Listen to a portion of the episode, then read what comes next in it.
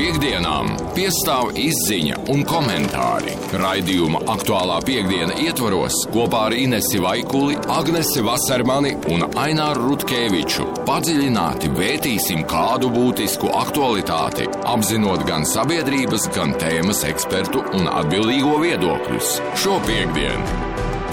Šo piekdienu Rutgevičs kungs ir pie mums piestājis. Labrīt. Labrīt. Labrīt! Nu, kāda aktualitāte tu esi sagatavojis apspriešanai mums te? Mm, par veselības jomu. Oi! Nē, paldies. Nē, var citu. Tad es eju prom. Tad domājiet paši. Paldies, liels. Paldies. Tā bija aktuālā piekdiena. Ar jums studijā bija Ainārs Strēvičs. Jā, nu veselības stāsts. Nu, respektīvi, tieši pirms nedēļas Latvijā tika izsludināta gripas epidēmija. Tas gan nav nekas tāds unikāls pasākums katru gadu.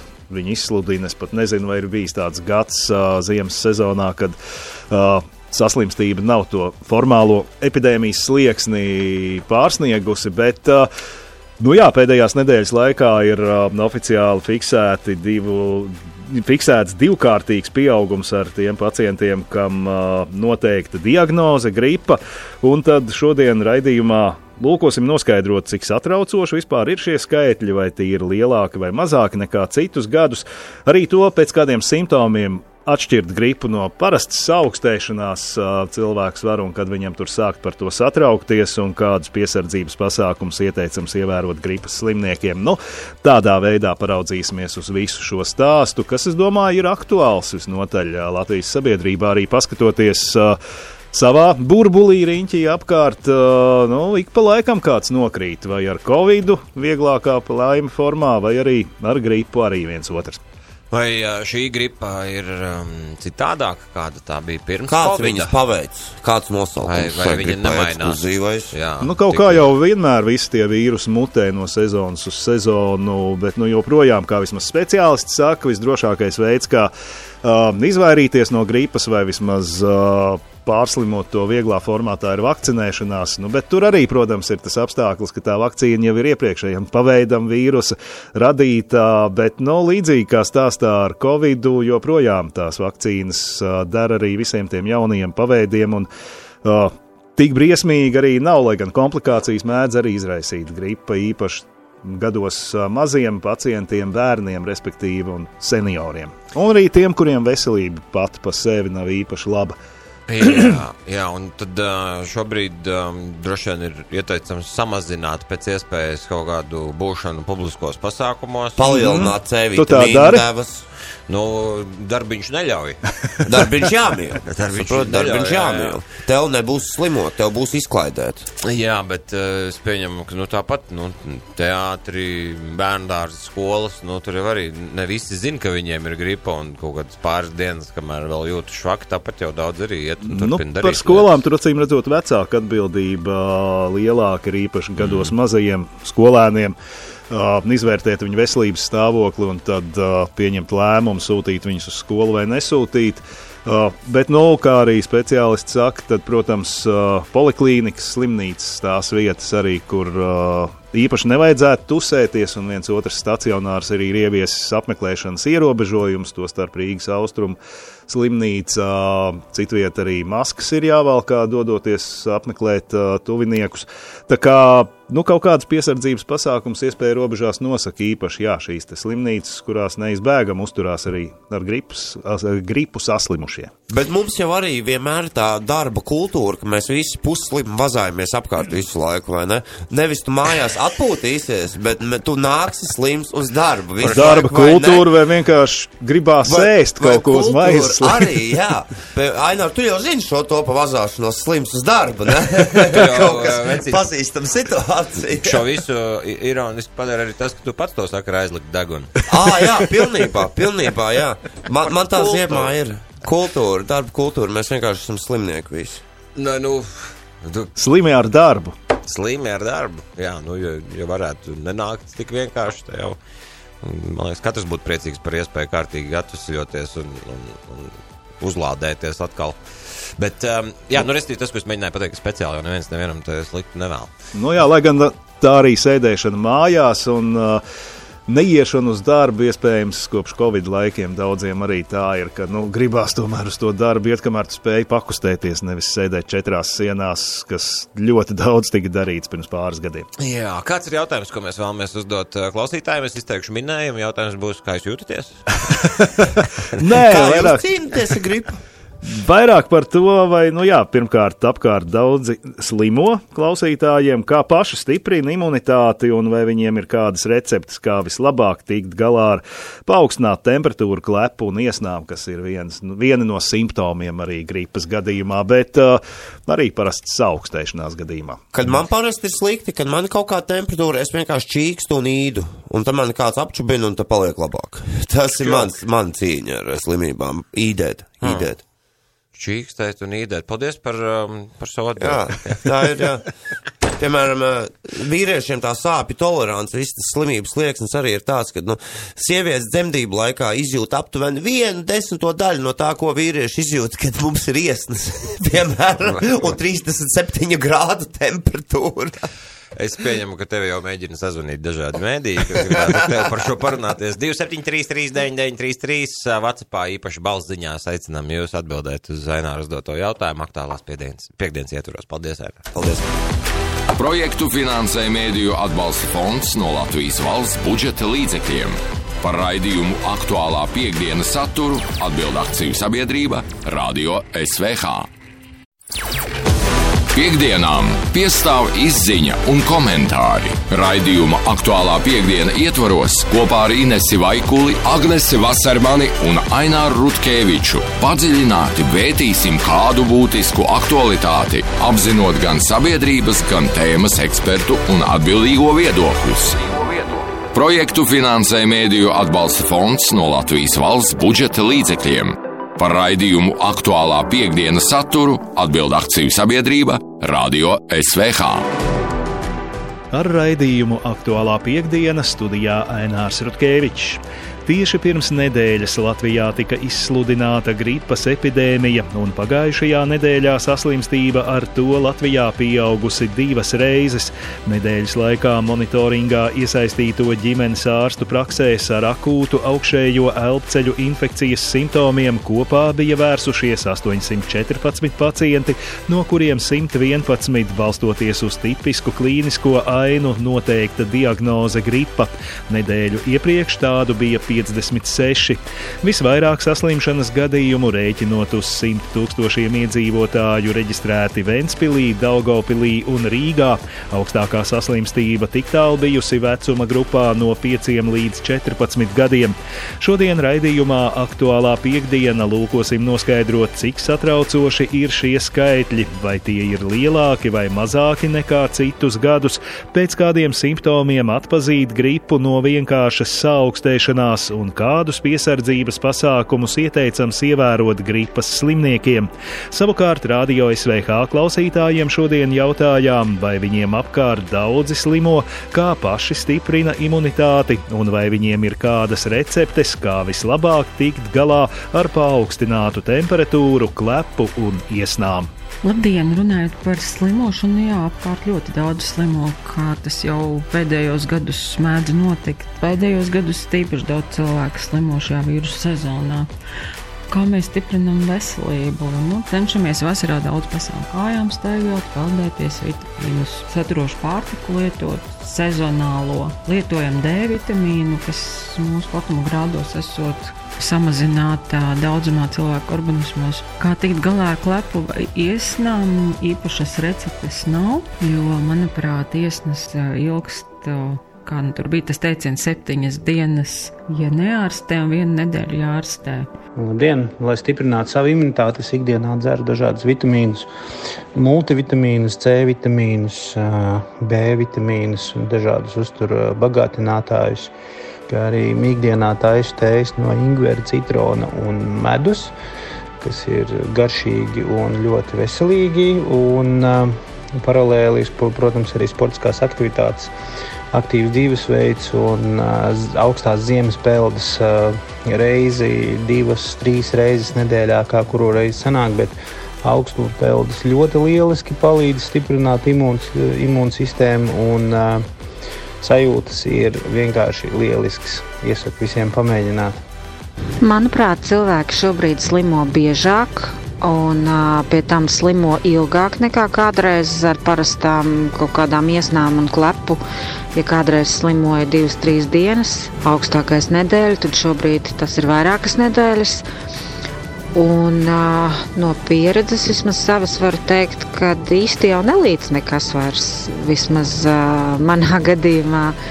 Tradicionālajie līdzekļi vairs īsti nepalīdz. Nu, tas ir mans novērojums uz to brīdi. Man ar imunitāti ir dīvainas attiecības. Es gadus trīs atpakaļ ļoti rūpīgi un katru nedēļu gāju augstajās peldēs ziemā. Un uh, es arī konstatēju to, ka, ja es pat ielīdu slimu, tad es iznācu ārā un jutos stipri labāk. Tas bija vienkārši pārsteidzoši. Pēc tam nākamajā gadā es atkal atkārtoju un gāju uz uh, augstajām peldēm, bet katru reizi es saslimu. Pēc tam uh, jau nākamajā gadā es visu metu nost un um, slimoju tāpat kā iepriekšējā gadā. Savukārt šogad es neesmu slimojis vispār, to, to, to, kaut arī neesmu gājis ne peldēt uh, augstās peldes, ne arī citādāk sev kaut kā imunitāti stiprinājusi. Līdz ar to man tiešām nav skaidrs, kā imunitāte darbojās. Tas būtu interesanti to vairāk uzzināt, jo viedokļi ir tik dažādi. Vieni saka, ka nu, imunitāte var stiprināt, otri saka, kāda ir, tāda ir, bet uh, man katru gadu viņa mainās. Man nekāds īpašs receptes nav, bet uh, ziemas periodā, protams, cenšos uh, lietot ķiplokus daudz uzturā, un it īpaši labi ķiploki ir no vietējiem ražotājiem, vietējiem zemniekiem, kuriem ķiplokiem ir kārtīgs iekšā ķiploka garša un spēks. Uh, kombinējot tos gan ar medus ēšanu un ķiploku, uh, citrons, daudz C vitamīnu lietot. Un, uh, vispār jau tāds veselīgs uzturs ir uh, ļoti svarīgi, bet daudz stresa apstākļos. Un uh, vīrusu apstākļos uh, slimības, protams, izplatās un neviens nav pasargāts. Visnepatīkamākais ir uh, tādas iesnas, kuras ik pa laikam ir, bet es nezinu, no kā viņas pāriet. Bet, protams, lietoju visu iepriekš minēto, lai stiprinātu un atvesaļotos un novēlu visiem stipru veselību un nesalt. Mans veids, kā es cīnos ar temperatūru, gripu un simptomiem, ir ļoti labas kvalitātes C vitamīns. Nu, ja jūtās uh, slikti, tad lielākās devās. C vitamīns, uh, silta tēja, zāļu tēja un jā, ibumetīns. Ja pirmajos simptomos tikko jūtas iet uz ibumetīnu, ļoti bieži vispārējais. Tik tālu klausītāju viedokļi, bet pēc pulksten trījiem dienā raidījumā aktuālā piekdiena par šiem jautājumiem runāsim ar medicīnas speciālistiem. Studijā bija Ainārs Rutkevičs. Projektu finansē Mēdīju atbalsta fonds no Latvijas valsts budžeta līdzekļiem. Par raidījumu aktuālā piekdienas saturu atbild akciju sabiedrība Radio SVH. Piektdienām piestāv izziņa un komentāri. Raidījuma aktuālā piekdiena ietvaros kopā ar Inesi Vaikuli, Agnesi Vasarmani un Aināru Rutkeviču padziļināti vērtīsim kādu būtisku aktualitāti, apzinot gan sabiedrības, gan tēmas ekspertu un atbildīgo viedokļus. Projektu finansē Mēdīju atbalsta fonds no Latvijas valsts budžeta līdzekļiem. Par raidījumu aktuālā piekdienas saturu atbild akciju sabiedrība Radio SVH. Tieši pirms nedēļas Latvijā tika izsludināta gripas epidēmija, un pagājušajā nedēļā saslimstība ar to Latvijā pieaugusi divas reizes. Latvijas infektoloģijas centra galvenā ārste Baiva Rozentāle sarunā ar Radio SVH gan uzsvēra, ka epidēmijas izsludināšana nav jāuztver kā kaut kas traģisks, jo tas tiek darīts, kad kādā no uzraudzības reģioniem nedēļas laikā tiek reģistrēti vismaz simt saslimušie 100 tūkstošiem iedzīvotāju. Jaunākie dati liecina, ka aizvadītajā nedēļā šī robeža tika pārsniegta Ventspilī, Daugopilī un Rīgā, un augstākā saslimstība bija vecuma grupā no 5 līdz 14 gadiem. Saskaņā ar Rozentālis teikto Latvijas infektoloģijas centrā pat labam daudz gripas slimnieku nav. Stacionārā jau nokļūst tikai tie smagie vai komplicētie uh, gripas gadījumi. Lielākā daļa no gripas pacientiem ārstējās ģimenes ārstu uzraudzībā, bet ir arī laba lieta. Gripas ārstēšanā ir sen zināms pretvīrusu preparāts oseltamivīrs. Tas ir recepts medikaments, es ķīmisko nosaukumu minēju. Tāpēc tad, ja cilvēks saslimst akūti gripas epidēmijas laikā, ļoti pēkšņi temperatūra 38, 40 grādi, lauž kaulus, sāp galva, īpaši atsābolos un pieres daļā. Un pirmās dienas beigās vai otrā diennaktī pievienojās savs rejošs klāts. Nekavējoties vajag piezvanīt ģimenes ārstam. Ģimenes ārsts savu pacientu zina, un ģimenes ārsts, pateicoties tam, ka ir elektroniskās receptes, izrakstīs oseltamivīru. Tas ir pretvīrus preparāts, vīrusu vairošanos tas pārtrauc, jo viņu ātrāk sāks lietot. Pirmā dienā, otrā teorētiski var līdz piektai, bet katrs taču loģiski domājoši saprot, ka ja gripas vīrusu vairošanās tiek pārtraukta, tad tiek arī aprauta slimība. Nu, ja jau tas ir vairojies 4-5 dienas, un tas skaidrs, ka slimība ir izvērsta, jo, ja gripa nekomplicējās, tad faktiski viņa 5 dienu laikā akūtā fāze pāriet, bet cilvēks jau pēc pārslimošanas, neatkarīgi no tā, cik viņam ir gadu un kādas slimības, viņš jau nav vesels. Pat tad, ja viņam nav biežākā komplikācija, plaušu karsonis, e, tik un tā, ir tas, ko mēs saucam par astma veģetīvo sindromu. Tas ir nogurums, pazemināts darba spējas, vakaros temperatūra, galvas sāpes var būt. Grūti strādāt un vispār grūti veikt savus ikdienas pienākumus, ierasto ritmu atgūt. Un tas tā var turpināties vienu, divus mēnešus. Tāpēc vienmēr saku, ja var izvairīties no gripas un var izvairīties ar vakcinācijas starpniecību, tad labāk to darīt jebkuram. Un mēs pēc savas pieredzes vakcināciju kabinetā zinām, ka mums ir cilvēki jauni, bez slimībām, kas nāk un vienreiz gadā vakcinējās. Viņi saka, mēs šo problēmu gribam izmest no savu problēmu loka. Izvakcinējāmies, tātad pat ja saslimt, tad saslimt viegli un liktos, ka ir kaut kas tāds, ko tautā sauc par saaugstēšanās slimību. Nu, tāda saaugstēšanās jau vispār nav, ir citi vīrusi, bet cilvēkam ir svarīgi, lai viņš ātri atgūst savas darbspējas un viņam nekā nozīmīga nav. Bet uh, gripas epidēmija var ilgt, uh, nu, divus, trīs mēnešus. Kā viņa attīstīsies, to rādīs tikai laiks.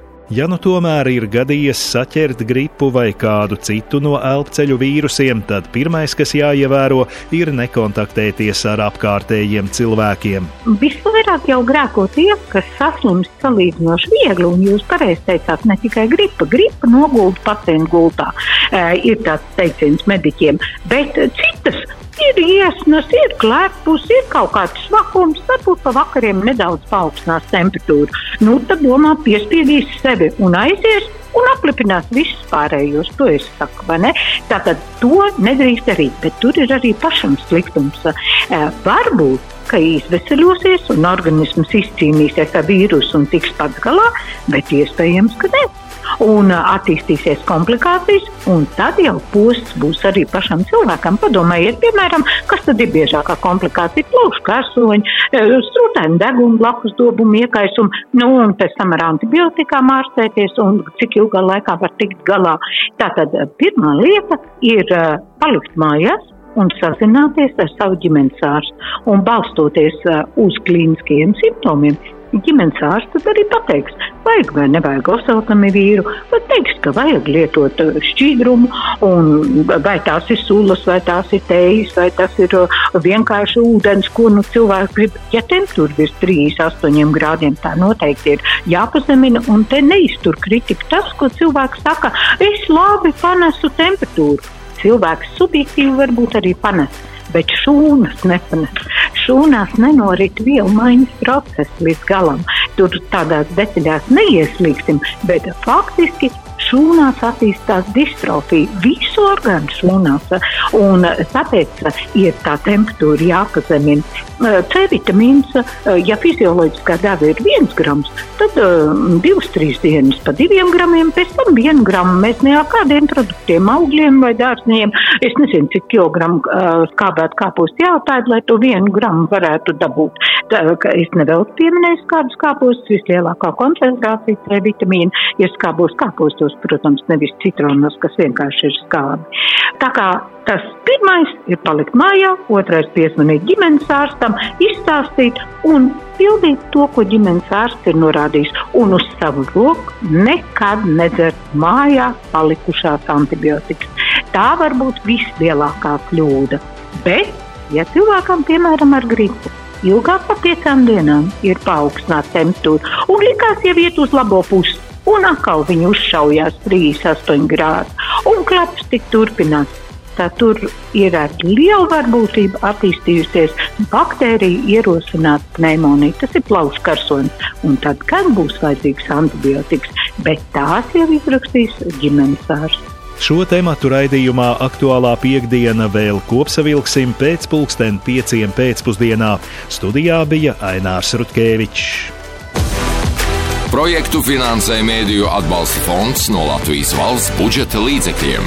Par raidījumu aktuālā piekdienas saturu atbild akciju sabiedrība Radio SVH. Piektdienām piestāv izziņa un komentāri. Raidījuma aktuālā piekdiena ietvaros kopā ar Inesi Vaikuli, Agnesi Vasarmani un Aināru Rutkeviču padziļināti vērtīsim kādu būtisku aktualitāti, apzinot gan sabiedrības, gan tēmas ekspertu un atbildīgo viedokļus. Projektu finansē Mēdīju atbalsta fonds no Latvijas valsts budžeta līdzekļiem. Par raidījumu aktuālā piekdienas saturu atbild akciju sabiedrība Radio SVH. Ar raidījumu aktuālā piekdiena studijā Ainārs Rutkevičs. Tieši pirms nedēļas Latvijā tika izsludināta gripas epidēmija, un pagājušajā nedēļā saslimstība ar to Latvijā pieaugusi divas reizes. Latvijas infektuoloģijas centra galvenā ārste Baiva Rozentāle sarunā ar Radio SVH gan uzsvēra, ka epidēmijas izsludināšana nav jāuztver kā kaut kas traģisks, jo tas tiek darīts, kad kādā no uzraudzības reģioniem nedēļas laikā tiek reģistrēti vismaz simt saslimušie uz simt tūkstošiem iedzīvotāju. Jaunākie dati liecina, ka aizvadītajā nedēļā šī robeža tika pārsniegta Ventspilī, Daugopilī un Rīgā, un augstākā saslimstība bija vecuma grupā no 5 līdz 14 gadiem.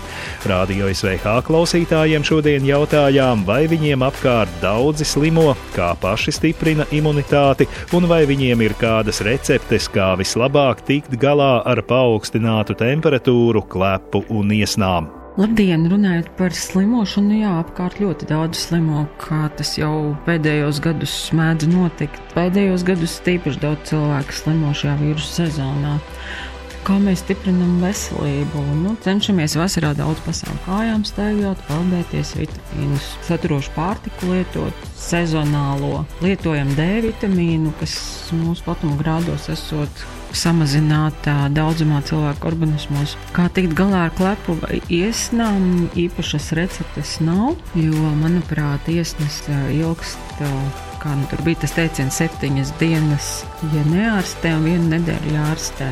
Lai stiprinātu savu imunitāti, es ikdienā dzeru dažādus vitamīnus, multivitamīnus, C vitamīnus, B vitamīnus un dažādus uzturu bagātinātājus kā arī mīkdienā taisa tējas no ingvera, citrona un medus, kas ir garšīgi un ļoti veselīgi. Un, uh, Paralēli, protams, arī sportiskās aktivitātes, aktīvs dzīvesveids un uh, augstās ziemas peldes uh, reizi, divas, trīs reizes nedēļā, kā kuru reizi sanāk. Bet augstuma peldes ļoti lieliski palīdz stiprināt imūnsistēmu un uh, sajūtas ir vienkārši lielisks. Iesaku visiem pamēģināt. Manuprāt, cilvēki šobrīd slimo biežāk. Un pie tam slimo ilgāk nekā kādreiz ar parastām kaut kādām iesnām un klepu. Ja kādreiz slimoja divas, trīs dienas, augstākais nedēļa, tad šobrīd tas ir vairākas nedēļas. Un uh, no pieredzes vismaz savas varu teikt, ka īsti jau nelīdz nekas vairs. Vismaz uh, manā gadījumā tradicionālajie līdzekļi vairs īsti nepalīdz. Nu, tas ir mans novērojums uz to brīdi. Uh, mans veids, kā es cīnos ar temperatūru, gripu un simptomiem, ir ļoti labas kvalitātes C vitamīns. Nu, ja jūtās uh, slikti, tad lielākās devās. C vitamīns uh, silta tēja, zāļu tēja un jā, ibumetīns. Ja pirmajos simptomos tikko jūtas iet ar ibumetīnu, ļoti bieži vispār. Tikmēr Baiva Rozentāle uzsver, ka primāri no saslimšanas ar gripu var pasargāt vakcīna. Šādā gadījumā pat, ja saķersiet vīrusu, to pārslimosiet vieglā formā. Savukārt tiem, kurus gripa vai kāda cita elpceļu saslimšana ir pievārējusi, pirmais, kas jāievēro, ir nekontaktēties ar apkārtējiem cilvēkiem. Visvairāk jau grēko tie, kas saslimst salīdzinoši viegli, un jūs pareizi teicāt, ne tikai gripa, gripa nogulda pacientu gultā. Ir tāds teiciens mediķiem, bet citas ir iesnas, ir klepus, ir kaut kāds svakums, varbūt pa vakariem nedaudz paaugstinās temperatūru. Nu, tad domā, piespiedīs sevi un aizies un aplipinās visus pārējos. To es saku, vai ne? Tātad to nedrīkst darīt, bet tur ir arī pašam sliktums. E, varbūt, ka izveseļosies un organisms izcīnīsies ar vīrusu un tiks pats galā, bet iespējams, ka ne un attīstīsies komplikācijas, un tad jau posts būs arī pašam cilvēkam. Padomājiet, piemēram, kas tad ir biežākā komplikācija? Plaušu karsoņi, strūtēm deguna, blakus dobumu iekaisumu, nu, un pēc tam ar antibiotikām ārstēties, un cik ilgā laikā var tikt galā. Tātad pirmā lieta ir palikt mājās, un sazināties ar savu ģimenes ārstu. Un balstoties uz klīniskiem simptomiem, ģimenes ārsts arī pateiks, vajag vai nevajag oseltamivīru, vai teiks, ka vajag lietot uh, šķīdrumu, un vai tās ir sulas, vai tās ir tejas, vai tas ir uh, vienkārši ūdens, ko nu cilvēks grib. Ja temperatūra virs 38 grādiem, tā noteikti ir jāpazemina, un te neiztur kritika tas, ko cilvēks saka, es labi panesu temperatūru. Cilvēks subjektīvi varbūt arī panes bet šūnas nepanes. Šūnās nenorit vielu maiņas process līdz galam. Tur tādās detaļās neieslīgsim, bet faktiski šūnās attīstās distrofija, visu orgānu šūnās. Un tāpēc ir tā temperatūra jāpazemina. C vitamīns, ja fizioloģiskā deva ir viens grams, tad divas, trīs dienas pa diviem gramiem, pēc tam vienu gramu mēs ne ar kādiem produktiem, augļiem vai dārzniekiem. Es nezinu, cik kilogramu skābēt kāpos jāpēd, lai to vienu gramu varētu dabūt. Tā, es nedaudz pieminēju kādus kāpos, vislielākā koncentrācija C vitamīna ir skābos kāpostos protams, nevis citronos, kas vienkārši ir skābi. Tā kā tas pirmais ir palikt mājā, otrais piesmanīt ģimenes ārstam, izstāstīt un pildīt to, ko ģimenes ārsts ir norādījis, un uz savu roku nekad nedzert mājā palikušās antibiotikas. Tā var būt vislielākā kļūda. Bet, ja cilvēkam, piemēram, ar gripu, ilgāk par piecām dienām ir paaugstināta temperatūra un likās jau iet uz labo pusi, un atkal viņi uzšaujās 38 grādi. Un klaps tik turpinās. Tā tur ir ar lielu varbūtību attīstījusies baktērija ierosināt pneimoniju. Tas ir plaušu karsonis. Un tad, kad būs vajadzīgs antibiotikas, bet tās jau izrakstīs ģimenes ārsts. Sargājiet sevi un lai jums laba veselība šajā vēsajā gada laikā. Studijā bija Ainārs Rutkevičs. Projektu finansē Mēdīju atbalsta fonds no Latvijas valsts budžeta līdzekļiem. Par raidījumu aktuālā piekdienas saturu atbild akciju sabiedrība Radio SVH.